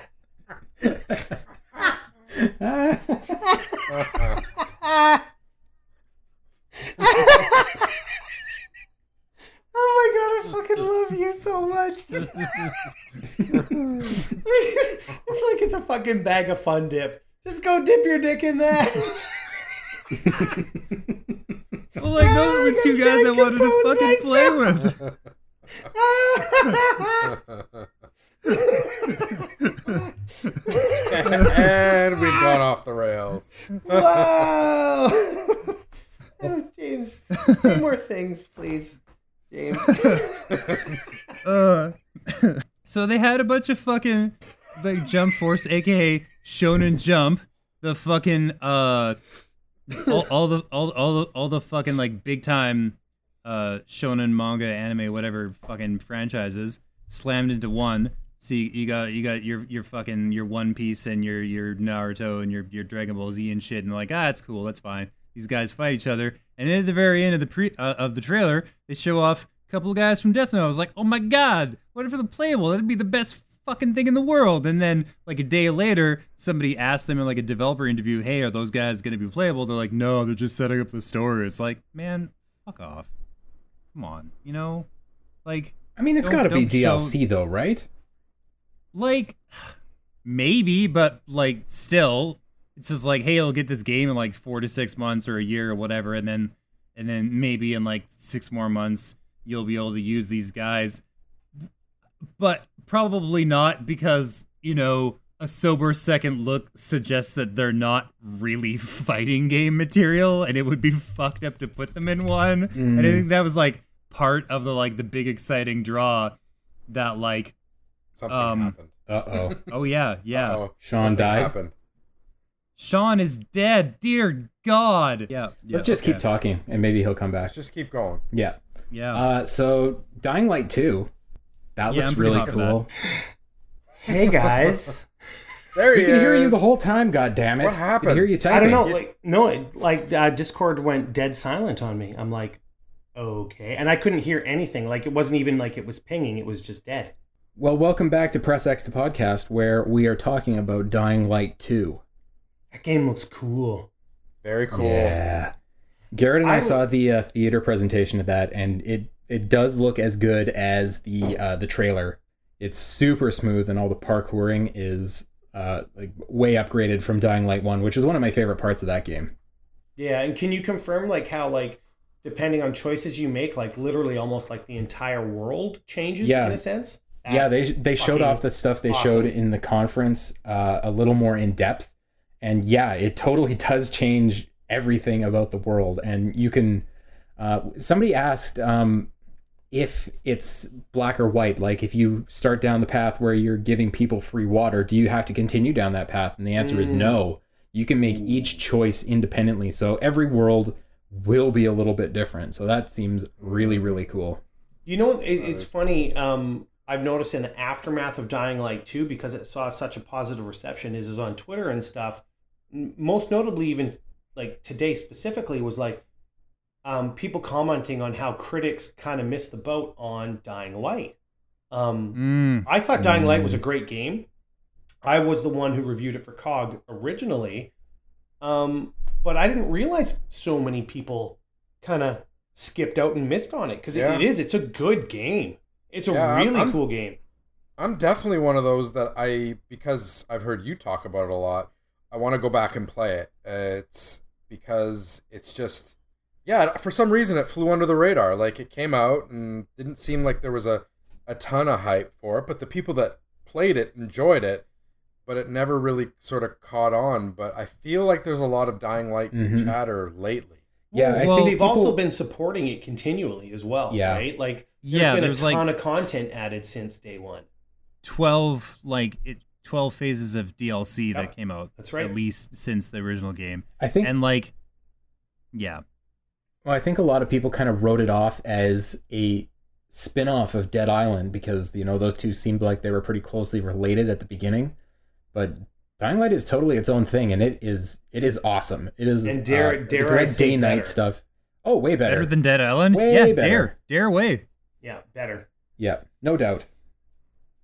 It's awesome, and this one looks like 10 times better. So, look forward to that. So, hey, just the tip of the show, was that Battletoads? Yeah, you know what? I think so. Like, literally, because Battletoads, and then they gave us nothing else. Like, you fuckers. Alex was really fucking psyched about that, and I feel like it was maybe not super justified because. Didn't those old games, weren't they like really fucking frustrating? Yes. Okay. I thought, okay. I was really wondering in which direction you were going to take this statement, and frustrating. Yes. But I thought you were going to say, didn't they suck? And I would have digitally beat the shit out of you because those games fucking ruled. Well, they were great. They were just like unfairly hard at really weird points. Well, how about Welcome to the Era of NES, you coddled piece of baby shit? Huh? Games were fucking hard when I grew. I walked uphill to school through the snow both fucking ways, all right? Oh, Christ. And I played hard fucking games. That's what I did in the days of NES and Atari. Games were fucking hard. So quit your bitching and get good, bitch. So here's something that's actually interesting. Alex was so interested in Battletoads that he straight up asked head of Microsoft Studios, Matt Booty, about who is developing Battletoads, and he was evasive to the maximum because he would not say who's developing it. Interesting. The fact that's that they're weird. Not even willing to, like, you know, divulge the studio, but like, maybe they don't know. I don't know. But you know what, like, I'll back Alex up in his excitement. My boss actually put something out on Twitter making fun of me because we were all in our hotel room watching it, making fun of me for how excited I was when they mentioned Battletoads. I pretty much jumped out of my skin. I was pretty excited. Hashtag Team Tom. Yeah. As bosses go, Tom is a hell of a good one. I'll give you that much. So yeah, maybe we'll see that someday. I don't know. I think there's too much on the Battletoads name for this to be one of their vaporwares. I mean, it's happened over the years, but Battletoads is too important. Mm-hmm. There are so many people excited about a new Battletoads. Yeah, game, so. This isn't going to be scale-bound. You don't just like, you know, so Battletoads ain't happening. You're like, fuck, it's not. You tell me who's developing that. You give me their address. I'll make sure it happens. So next up, I think, there were 3 games announced, but between the 3 of them, I could maybe muster up the excitement for about 0.9 of a game. The Funko Gears? So Funko Gears, Gears Tactics, and Gears 5. Okay, so 2 of them are specifically mobile, correct? Yes. Tactics was PC. Funko and Funko's mobile. Okay. Yeah. The only thing that I actually found specifically interesting is, and correct me if I'm wrong here, because I missed it the first time around and kind of caught up to that today. It's not Gears of War. It is Gears 5. It is not Gears of War. 5. That's the title, Gears 5. Yeah, and so there was a little bit of talk about why they dropped of War, I guess. I'm interested. The only thing that is funny, as we were watching it, I think there's about 6 or 7 of us watching it. Immediately we went, oh, great. And here comes the backlash because there's a female protagonist. And I'm so glad that I didn't hear any of that. No, we didn't. Hear any chatter about that. Yeah, no. And I mean, as someone who, I love the first Gears, I'll admit that Gears 4, I know that like everybody loved it, but I think, I don't know. I think I come from an era in a sense where certain types of games, especially something like a shooter, I don't like it when they overcomplicate things. And there was like all the cards and all the different things and stuff that you could get. And it was so over the top for me that I gave up on Gears 4. I hope they kind of just streamline it a little bit again and just make it about story and shooting and fucking shit up. I don't need all the other bells and whistles. I don't. But I mean, again, I mean, that's just me. That's like, I mean, Trevor, you're probably with me in that boat in a sense. It's just like, I'm in the 40 plus crowd and it's just like, I don't need all this other window dressing. You know what I mean? Yeah. I didn't finish. I mean, I enjoyed Gears 4, but I didn't finish it. And I'm trying to think back really why. And it's usually because I'm so fucking busy. But, yeah, I saw Gears 5s. I'm like, okay, well, first of all, this was predictable as all hell. We all knew we were getting a Gears 5. And yeah, I just didn't really get a lot of excitement out of the announcement or what we saw. I don't need a lot of the extra bells and whistles. Yeah, just give me a good solid shooter with a decent story and some good multiplayer maps, and I'm good to go. But was Gears of War ever really a decent shooter? I think so. I would argue the whole that cover maybe, mechanics and I would say that maybe in rather than saying decent shooter, because I know there's a lot of people who have an issue with some of the mechanics. I know a lot of people don't like the roadie run and stuff like that. But is it fair to say that maybe they were fairly innovative first time around? You know what I mean? Yeah. And but as with anything, and I think this is my biggest complaint, we'll say, with Microsoft, is that the games that we're all saying we're excited about are sequel. What's fresh? Halo, Forza, Gears, and maybe that's where the lack of excitement tends to come around, is because we want those anchor franchises, but we want something new to blow our socks off, right? I mean, and, again, I mean, I hate making that immediate comparison to Sony, but, okay, Last of Us 2. That's only the second game in the franchise. Ghost of Tsushima, completely new franchise. Cool. So I think that's maybe where the wow factor is kind of just missing, is that, like, everything that we're seeing, even though Gears 5 is probably going to be a good game, don't get me wrong, it's probably going to be a great game in its own right, we're just not being wowed by anything fresh and new. It's recycled material at this point. It's hard to get excited at this point. I want to, but it's hard to get excited when you're like, oh, it's the fifth game in a franchise. I feel like that's why they're doing the tactics thing.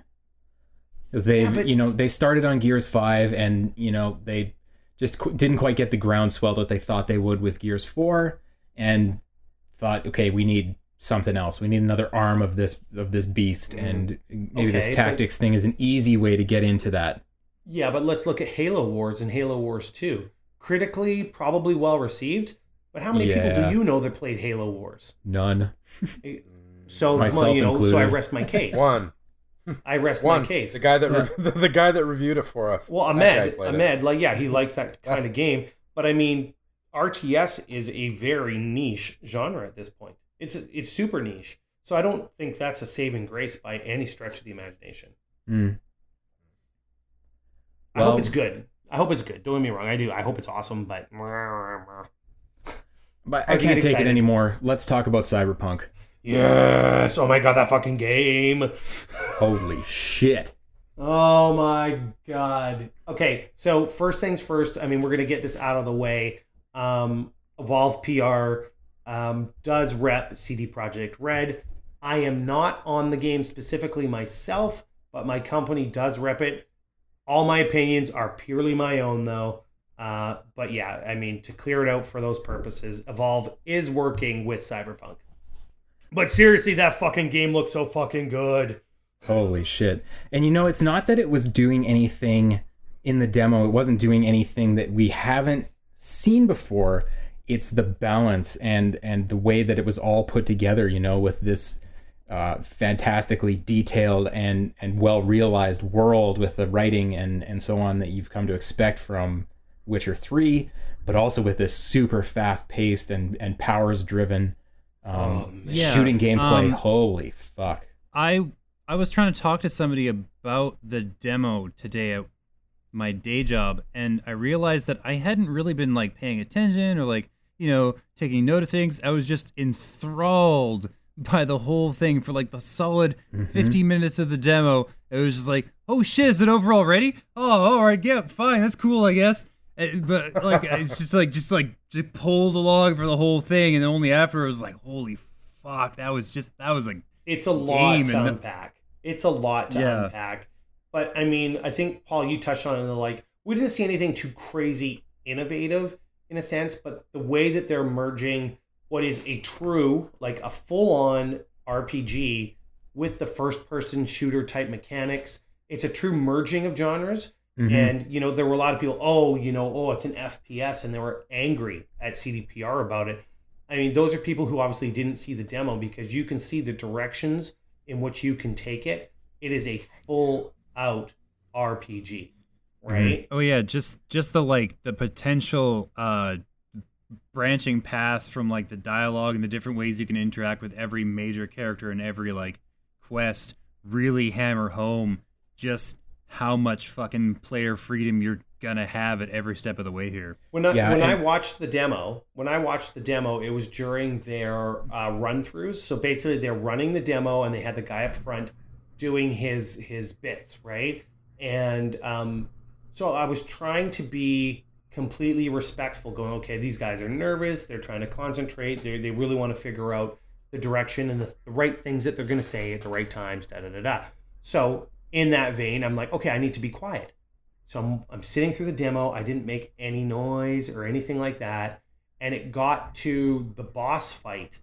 And in particular, the guy that was playing, he managed to pull off some pretty slick moves. So the boss guy, he shot out those like, not just a laser beam, but it was like that flat block style laser beam, like something you would have seen in Tron, for example, right? Mm-hmm. So dude's running across the screen, and the boss fires that laser, and he activates that slow motion slide move. So he is sliding in slow motion underneath this guy's laser spread and just popping bullets into him. And the second he was done with that, he pops up and then goes running for this car that's up on a jack. And he like does the slow-mo slide underneath the car, spins around, shoots the jack, and then the car comes down. The car falls down, and he's got this shield in front of him all of a sudden. And I'd been so good up to that point, and finally at that point I broke, and I'm just like, hands in the air, and it just and I saw one of the developers just turn their head to me, and he's grinning ear to ear, because I was we got him. I was the first person outside. This is, you know, I'm not bragging. It's just the fact. I was the very first person outside of CDPR proper that has ever seen that demo or seen the game in action. And the funny thing about it is afterwards, when I was talking to the team, they were scared shitless that people were not going to like the game. They were grilling me. They're like, you sure people are, you know, you think they're going to like it? Do you think they're going to like this? Do you think that they're going to be angry that it's a shooter? Do you think that, you know, they're going to understand the RPG mechanics and everything else? And I literally stopped them dead. And I'm like, if anybody walks out of here thinking that what they saw just now isn't absolutely fucking amazing, they don't have a heartbeat. Yeah. Like, that game is unbelievably cool. The thing people don't, or people who are voting down the fact that it's a first-person shooter aren't understanding the context, because, you know, what worked for The Witcher with the big wide-open spaces and the third-person combat, it would not work for Cyberpunk, because they're enclosed buildings and things like that. Being up close and personal with the action from a first-person perspective is far preferable. How about the fact that they're not swinging a sword? Yeah, that too. It's a different fucking game. It is. I mean, they could have done a third-person shooter, but I think this is way more suited to the environment. This, for me, this boils down to, I mean, there's all these conversations a lot of the time, especially now, about toxic fandom. And it's just like, how about fuck you and your expectations? Let them make the game that they want to make. And, like, bitching about something like that seems absolutely fucking menial and bullshit. You know, yeah. Like, I get angry about stuff like that. Oh, I'm sorry they didn't meet your exact specifications. Eat a dick. eat a fucking bag of dicks. You know, I think it's that culture that was making CDPR scared about how the game was going to be received, because every single seat in the demo had like a feedback card, like on a scale of 1 to 10, how bad do you want to play Cyberpunk? I was like 10. Like what could 10 immediately? What did you like about the demo? I just wrote everything. What would make it better? All the things. Nothing. All caps. Like literally, that's all I wrote, and I handed it to the guy. He's like, "Did you fill this out?" I was like, "Yes, I did." And he's like, "Oh, well, thank you very much." I mean, it looks unbelievable. I think the rumblings are that the demo that we saw is going to be shown in full at Gamescom. I heard that as well. And I can't wait for those dipshits and the naysayers, you know, and when they actually get to see everything that this game does in full motion, they're going to shut up, because I don't know anybody who's going to walk away from that not being excited. No. Yeah, I can't wait to see it. I have not seen it, and I cannot wait to see it. Yeah. Oh, God. Yeah. I'm pretty pumped up about that one. I need to temper the expectations, you know, like as in with anything, but I'm all aboard the hype train. If the whole game is anything, if the whole game is what they showed in that demo, it's going to be one of the best games ever made. Of all time. Full stop. Yep, full stop. I fully agree. James, you had something you started there.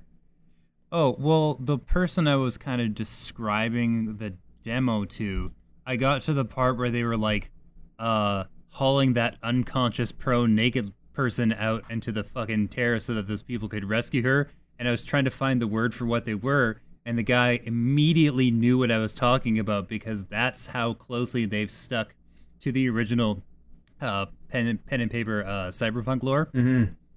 So, because I was like, the guys, the paramedics with the guns, he's like, the trauma teams. I was like, the trauma teams, which means that like they've dove into the fucking the original lore of like the old pen and paper Cyberpunk RPG, and have used that as a sort of source material. And I think there's going to be a certain subsection of like hardcore gamers who are going to be fucking ecstatic about that, if nothing else. Mm-hmm. Along with, you know, would you expect anything less from CDPR? I mean, you talk about studios that have goodwill amongst gamers. They respect their audience. I mean, we saw it with The Witcher 3 and every little piece of content they dropped. I don't think they're willing to screw that up now. You know what I mean? No. I actually wrote this in my preview that's on cogconnected.com. I think I don't know how big this group is, but there's a group of people who are kind of still at this point, even after all the DLCs and such, feeling like maybe The Witcher 3 was a one-off. That ain't the case. This game is the real fucking deal, and it is... I can't even find the words. Like, I had to just sit quietly and think for a good long while before I could write any words about this game. You know what? I mean, yeah, I don't know. They say lightning doesn't strike twice in the same place, but I mean, when it comes to a work ethic of a studio, they're passionate about doing good work, and there's this wasn't a one-off. Witcher wasn't a one-off. This is a dedicated studio who knows how to make kick-ass games.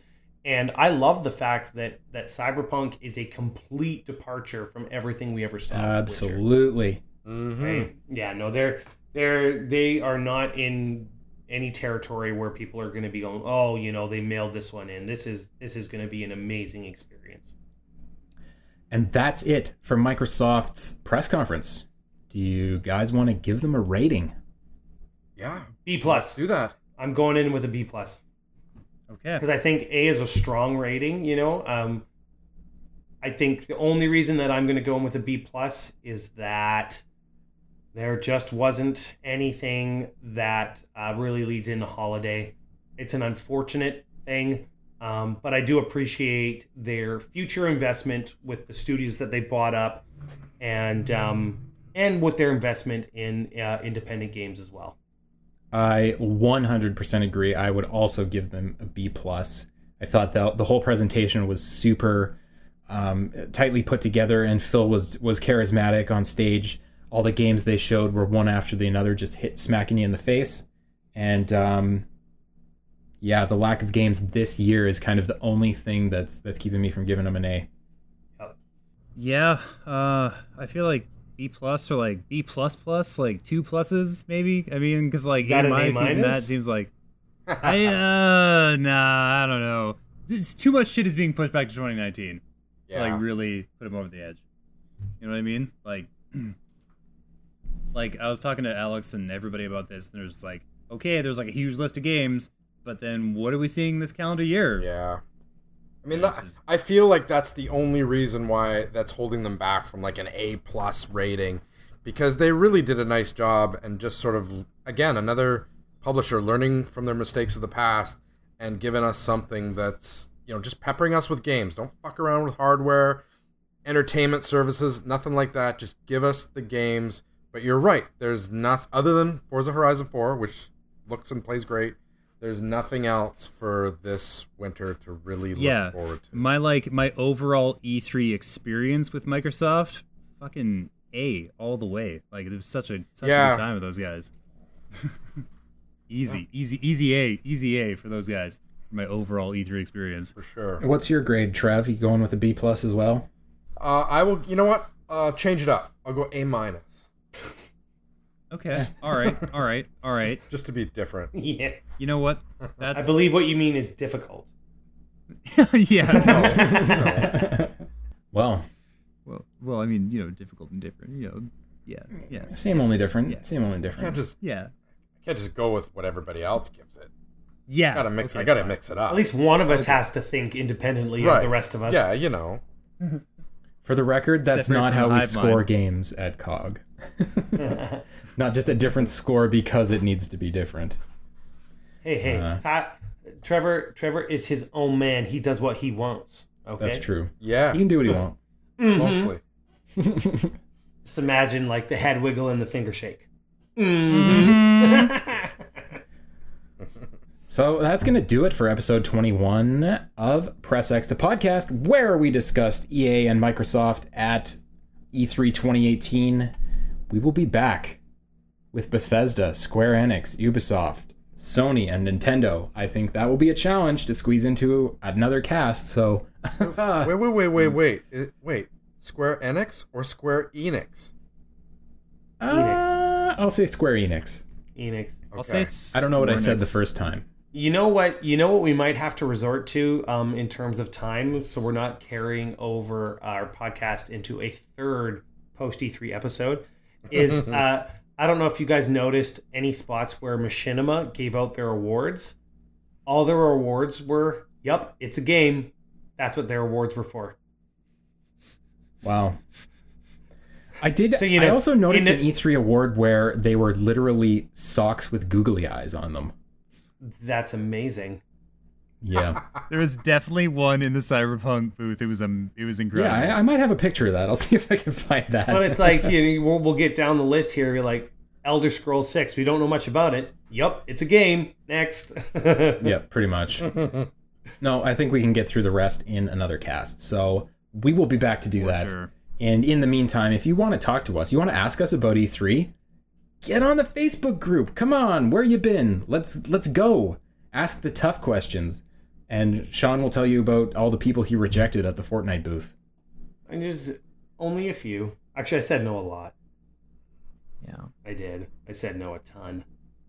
I went to visit you. I think I was there for like 5 minutes at a time, and each time at least 6 people came up and were like, hey man, you got new Fortnite pins? But I mean, you guys knowing the real me, the real Sean. Could you believe how fucking sugary sweet I was? Oh, you were polite as fuck. It was disgusting. You were so nice to just these people that are being pretty rude. My life is not a lie. Even like, excuse my life me, sir, do you have any pins, please? Like, oh yeah. The only time it really got rude to me was like I had a few points where I was actually Jay Acevedo stopped by. I was chatting with Jay. And they could see that I'm in conversation, and they just completely interrupt. And I remember turning my head, and I'm like, looking. I'm like, "Does it look like I'm busy?" Oh well, yeah, but well, no. If it looks like I'm busy, you're gonna have to wait. I'm like, you fucking prick. Like I acknowledged that you were there, and I would have wrapped up, and then I would have talked to you. Don't fucking interrupt me. There goes your chance at the highly exclusive llama pin, you prick.